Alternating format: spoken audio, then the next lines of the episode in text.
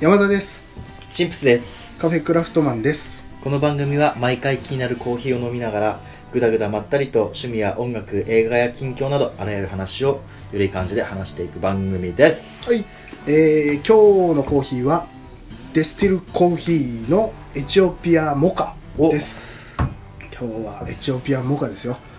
どうすか、ねもうね、ごめんぶっちゃけねうん今日話す内容のこといっぱいいっぱいでね、うんコーヒーのコーヒーの味なんかわからないと美味しいですね、 うんだよねいやでも本当にまあ苦味がね結構あれだな深入りだからえでも結構丸くない、うん、あの苦味は出てはいるんだけど、うんあのきつすぎないというかね、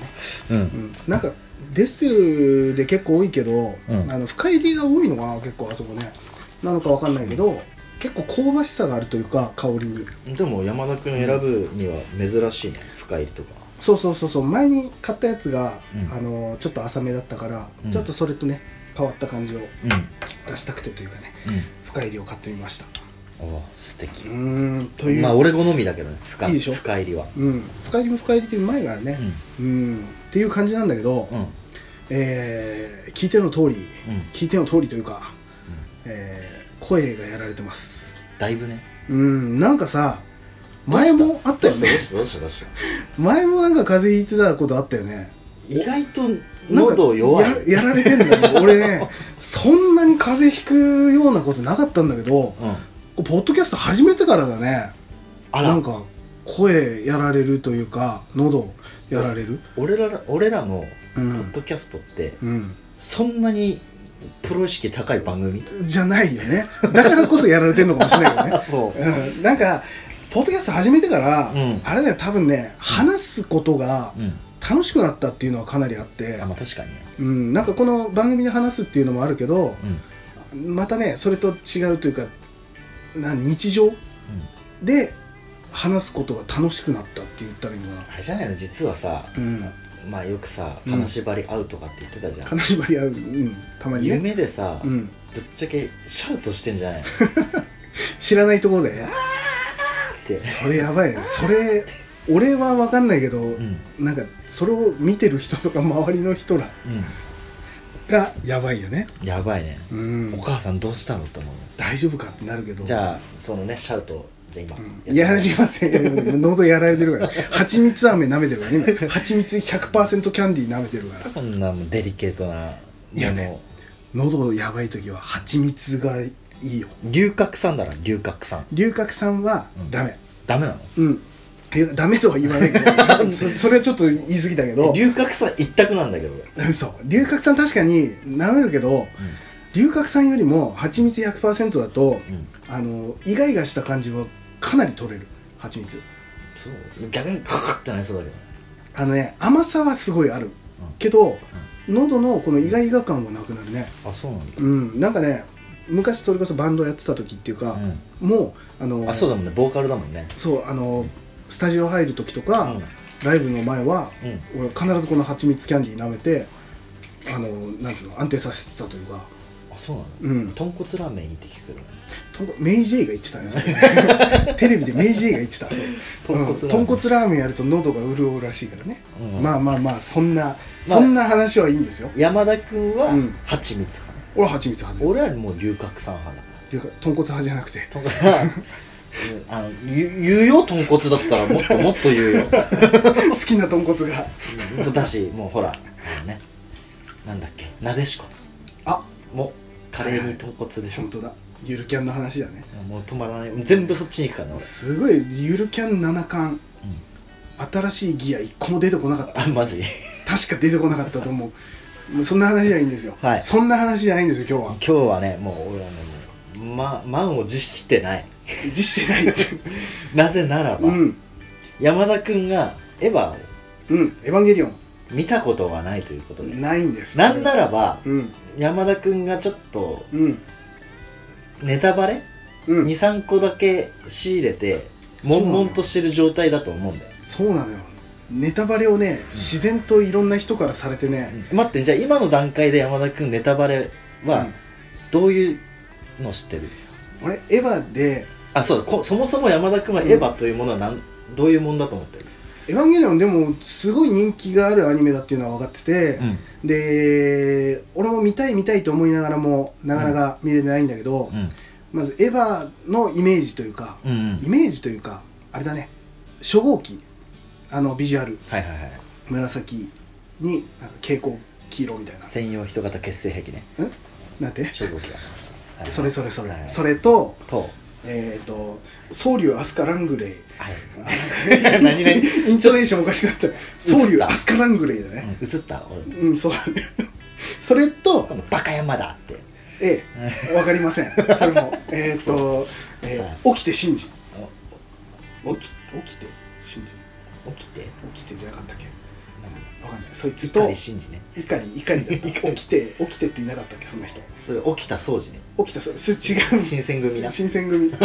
新選組は出てこなかったっけ、うん、出てこないあ出てこないのかそういう話じゃない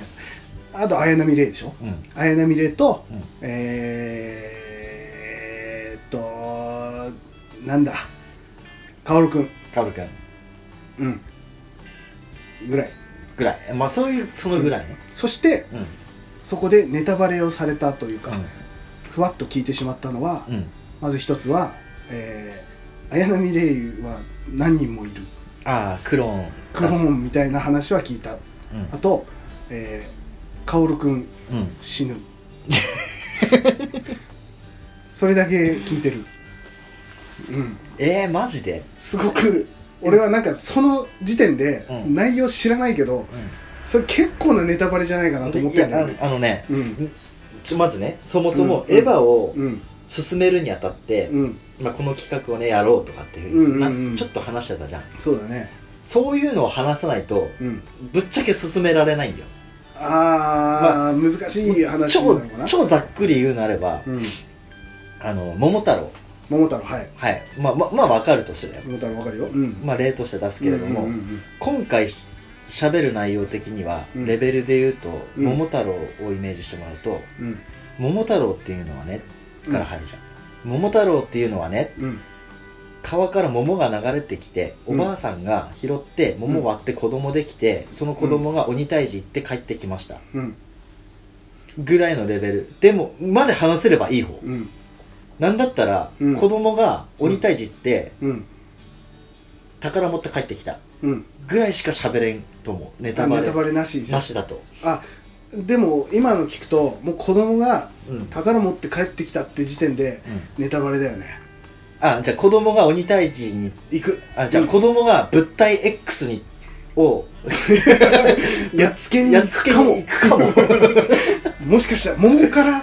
何かしら子供みたいのが出てきて、うん物体 X みたいのをうん退治しに行くのかなかなぐらい そうそうそう、うんそのぐらいまで説明してほしいわあ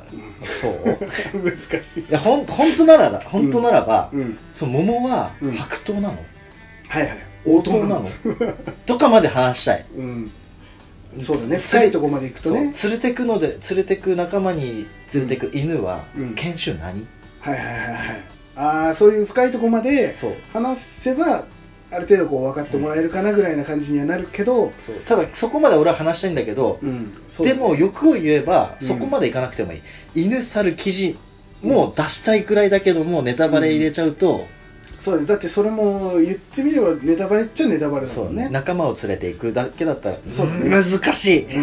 うん、そ エヴァでそういうふうに話してほしいっていううん、俺の希望、あマジで、うん、とりあえずね、うん、そのね桃太郎で今例えたけれども、もうんうそのくらいうん難しいってことうんまあ、確かにそのふ深いとこまで話さないとそう良さがなかなか伝えられないそうそうそうそうそうはいはいはいはいはい、はいそんな感じですそんな感じでも俺は、うんえーそれは断る、うんうんことなんだ断るうんあのーふわっと話してほしいオッケー分かったネタバレなしでね、エヴァでネタバレなしね、あのね申し訳ないんだよ今ね、うんこの収録しているね、うんテーブルの上にはね、めっちゃまとめてきてくれたね レジュメと呼ばれるねうんうんメモというかねうんメモどころじゃないの本みたいになってるねいやもうそのねノートがめっちゃまとめてきてくれたみたいだけども俺がまとめてある手元のノートプラス山田君用に吸ってきたからね そうだね別で大きい紙で大きい紙ですってきてくれてそういやなんかこんだけ用意してくれたのにもかかわらず俺は何ネ枚タバレをするなと、何枚 ?2 ページあの紙で言うと2枚分をうんうん1枚にまとめてるからうん、2ページ3 4 5 6 7枚計14ページ14ページ分のノートを ねだけどネタバレを抑えるとしたらうん1ページぐらい、申し訳ないねいいやいんだよこれはまた別で、うん俺がうん、うんエヴァ見た後、もっと深い話っていう回をうんまた別でね、オッケーオッケーうんあのー何回かに分けてねうんやっていただけたら、オッケーですだいぶ深そうな感じだからやこの感じもう見深るとこれでもあれだもん、うん10分の1ぐらいの本当の表面あこの量でもうんそうそうそうそう本い当やーの表面、まあす見るのやめようかなあとりあえ ずはいはいエヴァはそうだねどういうところ今今の説明は、うんまあ、軽く聞き流す程度でいい本当に本当の本当の本当の本当のあっさりだからうんとりあえず見るまでのね、うんそう、んさらっとしたとこ導入じゃあ行くか来てくださいいいですかどんとこい心の準備はできましたかどんとこいじゃあね、うんまずね「エヴァンゲリオンうん」まあアニメではうん「まあ、使徒が来た!」は死と「使徒」そこそこかえーと 敵みたいなもの、そう敵みたいなものそですうだねうんねとショッカーが来ましたショッカーが怖いみたいなすごいなうんうんうんまあその巨大なねオッケーオッケーでかい敵敵の敵が来組まし織みたたいなうんでもこのエヴァに乗る人がいないっうん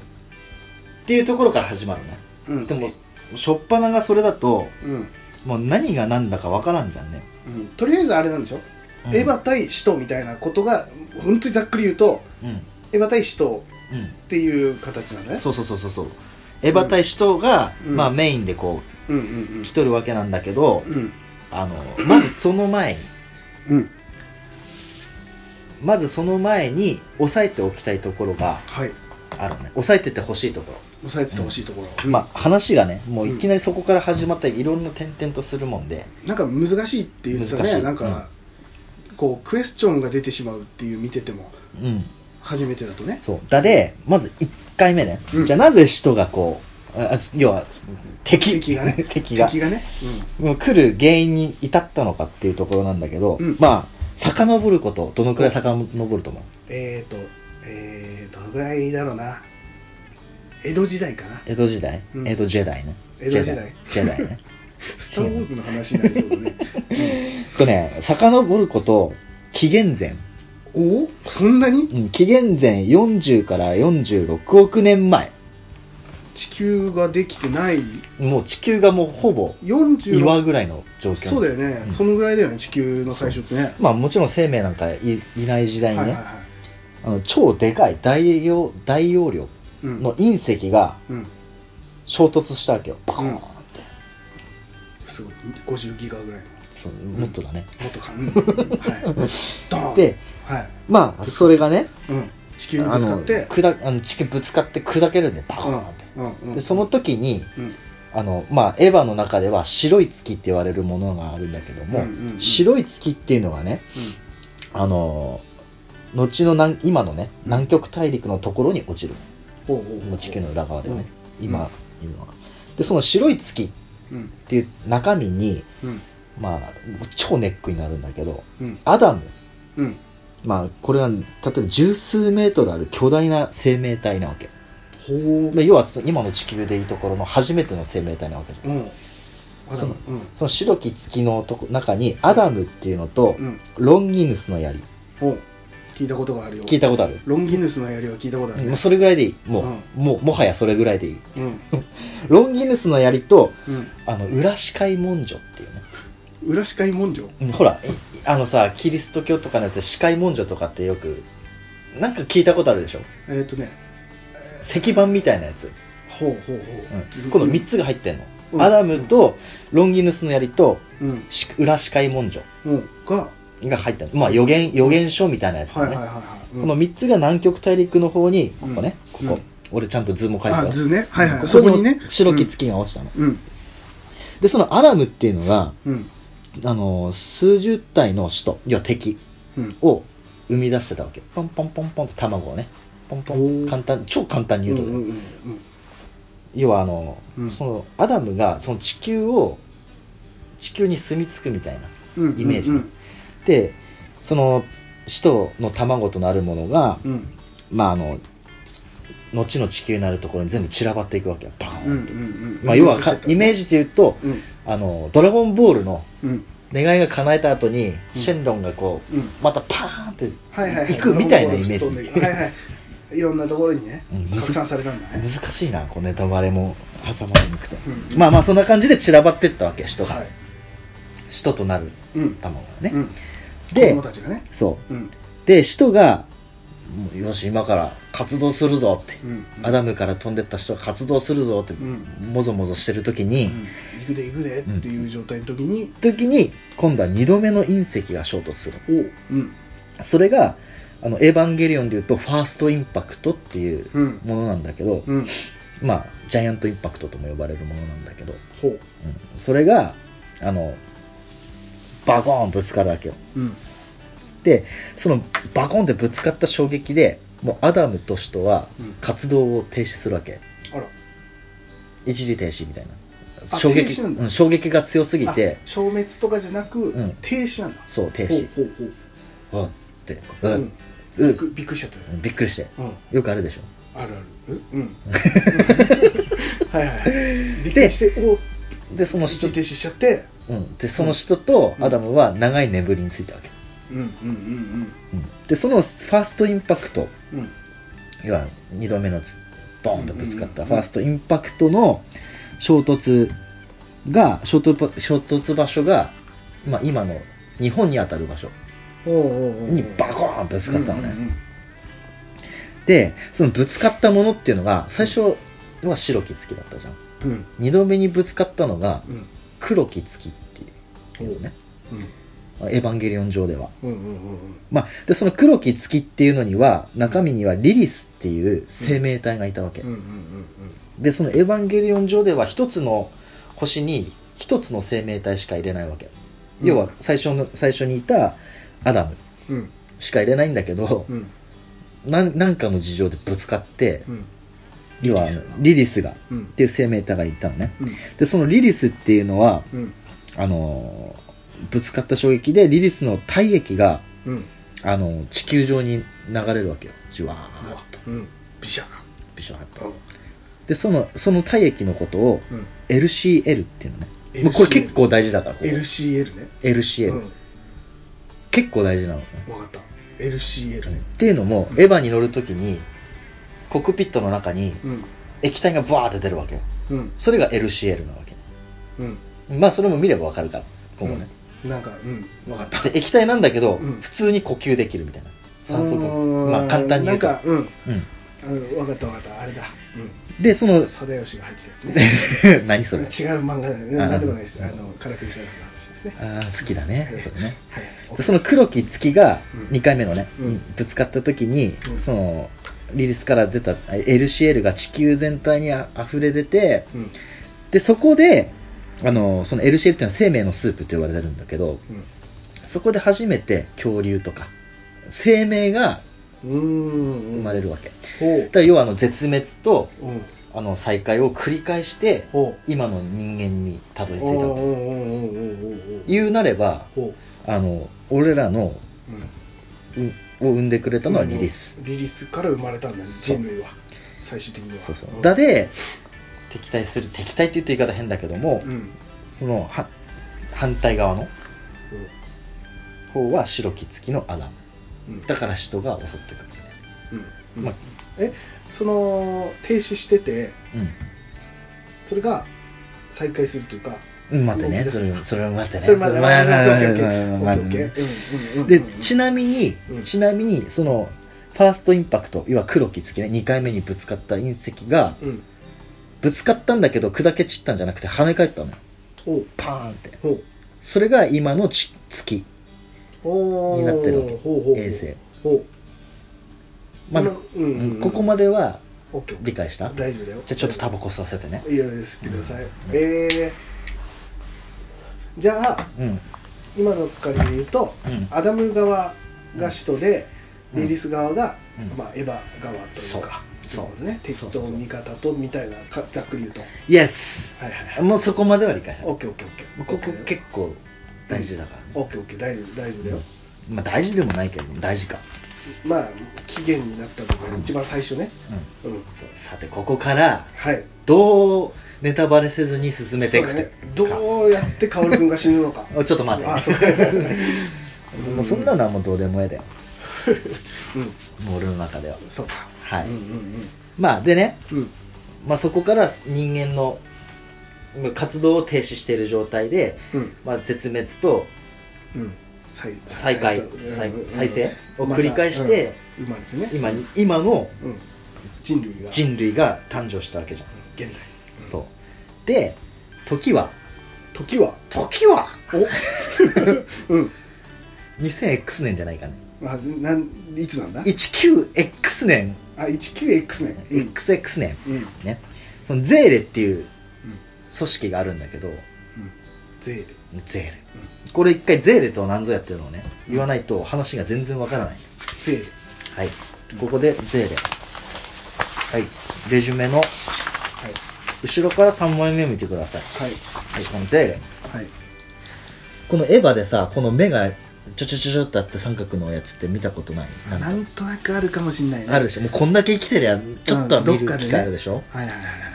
このゼーレっていう組織に関してはうんまずエヴァを運用する組織があるのねこれもまたね説明するとねこっちのプリント見てってなっちゃうんだけ ど今はゼーレだけ押さえてもらえればいいや、うんじゃあその前さマンカップもうんう撮んったさ、ネルフネルフそうん覚えてたようエヴァをうんなんつうんだろうな簡単にめっちゃ簡単に言うと、うん作ったりするところうんがか管理してるネルフっていうね、うんはい組織があるわけ、はいはいはいその上にうんゼーレがあるわけよ、うんゼーレっていううまあ要はあのん上なんだ上上上、うんでそのネルフに要は資金調達お金をうんうん調達してるわけ要は例えばしあ敵が来うんうんて人が、スポンサーねうんスポンサーさん敵が来てうんミサイルとかバババババって撃つじゃんうんそれって結構なああそうお金かかっちゃうねかかるでしょうんはいでももともとネルフってどっからそんなはいミサイル撃ってんのにそそうねこで人にぶっ壊されるわけよ、うんうんうんその金ってどっから出てんのってなった時が、はいこのスポンスポンサーのスポンサーの税理から税理ねうんうちが出しますよとそうそうそうそう、ううんでそのゼーレっていうのは、うんあのー国連うんをあのーなんだろうな動かしたりとか、うんまあ、あの自衛隊うんエヴァでいうとこの戦略自衛隊を自由に動かせる存在なのね、うんもう裏のうんうんお猛者だからうんうんでっかいそうのそう裏の組織なんだねそうそうそうそう、んまあそのねゼーレのよく出るんだけど、うんあのキーキール・ローレンツっていうね最高最高上の人部の人、うんうんとかが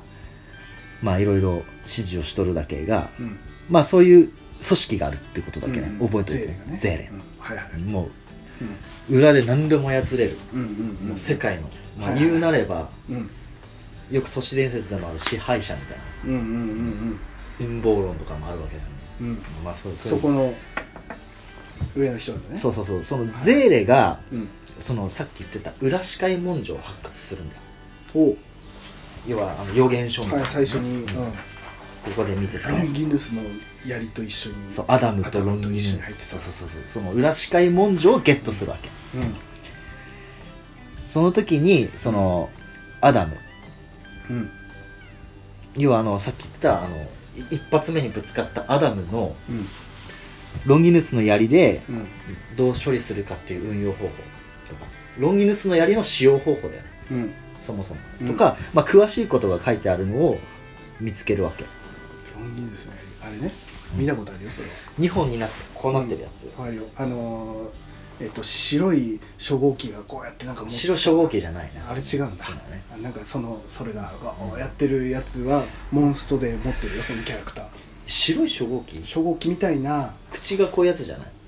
あわかんないななんかねいるんだわ唇ついてるやつじゃないわかんないわかんないわかんあな あいそれもねめっちゃ面白いだよ、そうなんだうん、また違うんだよわかんないあれはあれで全然わかんないなオッケーでもうんあのーそうねう裏歯科医文書を見つけて発掘して、そうそうそうそう使徒に関するその未来予言っていうのを、うんまあ、見るわけようんでその未来予言によるとサードインパクトで、うんあその使徒とうんあの散らばった使徒とうんアダムがうん再会することによってうんあの人類要はあの人類が滅亡される予言が書いてあったのねあの裏歯科医文書に書かれてたんだそううん予言が予言が書かれてた、うん人類滅亡ってやばいじゃんっやばいねてゼーレが 言ってうんまあどうにかこうにかするうんなんつうんだろうなことを計画を立てるわけうんなんとかそうさせないようにさせないようにそ阻止しなければうとそうそうそうそううんスポンサーがそうスポンサーがね、やばいぞとっうんていうことにこととうん別にうんあのゼーレはうんその世界各地でうんアダムってどこにいんだろうってめっちゃ探すわけうんうんそれはそうでしょうんうんそうだねめそいつがいなきゃ A と B がくっついてそう地だ球ね滅亡するんだったらもうどっちか探すしかないそうだねそうだねでその裏司会文書ではアダムがまあメインなわけだから、うんまあめっちゃ探すわけうんでそうするとあのゼーレが南極大陸の方の氷でうん要はさあの白き月を発見する最初にぶつかったおうおうねおう南極に落ちたんですよ、うんその白き月を発見してうんあの、まあ、そこで人類が初めてアダムとうん遭遇するわけほうなんじゃこれはうんうんうんあえそこに白き月のとこにいたあうんアダムはいないあそこにいたんだいるんだようんでそのアダムと人が接触して人類滅亡を防ぐために要はサードインパクトと言われるものうをんうんうん防ぐためにうんアダムを卵の状態にまで戻すのねうんちょっと難しいかなまあざっくりとした感じで大丈夫うんめっちゃざっくりよこれ戻したんだね超ざっくりオッケーオッケー大丈夫だよネタバ大丈レとは俺思ってないか夫オらッケー大丈夫えっととりあえず卵に戻したうねんと戻したの、うんオッケーで要はあの使徒から、うん使徒と巡り合ったら危ないから、そうだね使徒から隠す隠すああああ計画を立てた、うんうんまあそんな感じですわうんうん あの10メートルぐらいあるんだよねうんそうそうそう数十メートルのね大きい数やつ数十メートでその卵に戻すためにロンギヌスの槍をねルうんあの使ったりするわけ四苦八苦するわけうんでうんうん四苦八苦してたんだけど、うんそこで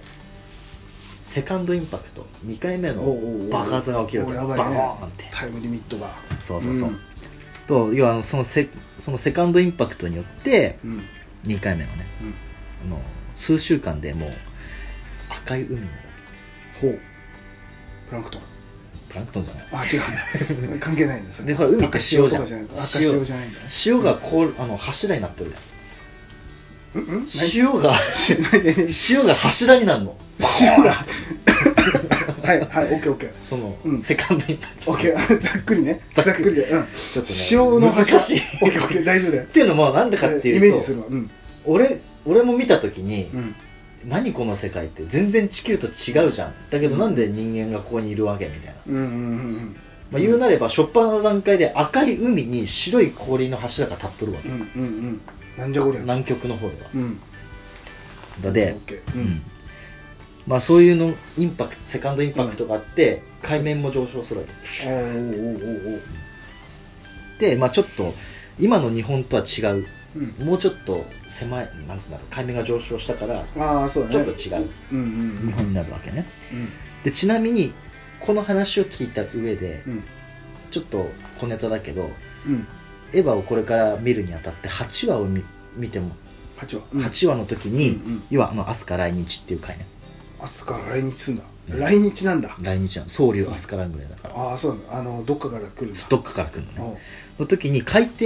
のね地図みたいなのが出るだよ、うんそこに「どこどこ」って書いてあるからちょっとそこ楽しみにしてみといてああそれどっから来たのか違う違うじゃ違うなく違てうあの海面上昇したことによってああそれエヴァ上では沈んだ街としてはあ、はあはあはあ、それがどこなのか一瞬ビビってこう文字が出るから地図わかった8話目ね8話目ちょっとこれは楽しみにしてわかったあここは沈んだんだとか分かったまあでもよくね海に沈んだ街とかうんうんうんの描写が出るからうんうんうんまあそこもねこれ押さえておけばあこういうことだったんだっていう OK ネタバレ8話目いや大丈夫大大丈丈夫夫まだ全然山田君情報ではネタバレねじゃないのね全然だ,、うんだってまあ分かんないからね結果ね、 それがめちゃくちゃ重要なことだったらネタバレになるのかもしれないけど、ん今のところ大丈夫だよそうそうそ分うかんないよ、うんではいはいはいまあその衝撃のうんし強すぎてうんポールシフトが起きた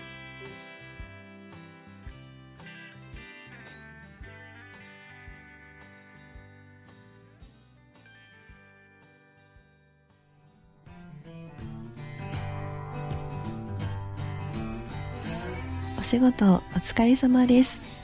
コーヒーを飲んで一休みしてくださいね。カフェクラフトマンはいかがでしたか皆様からの番組へのご意見、ご感想などございましたら、cafecra アットマーク gmail.com までお願いします。ほのぼのしてほしいの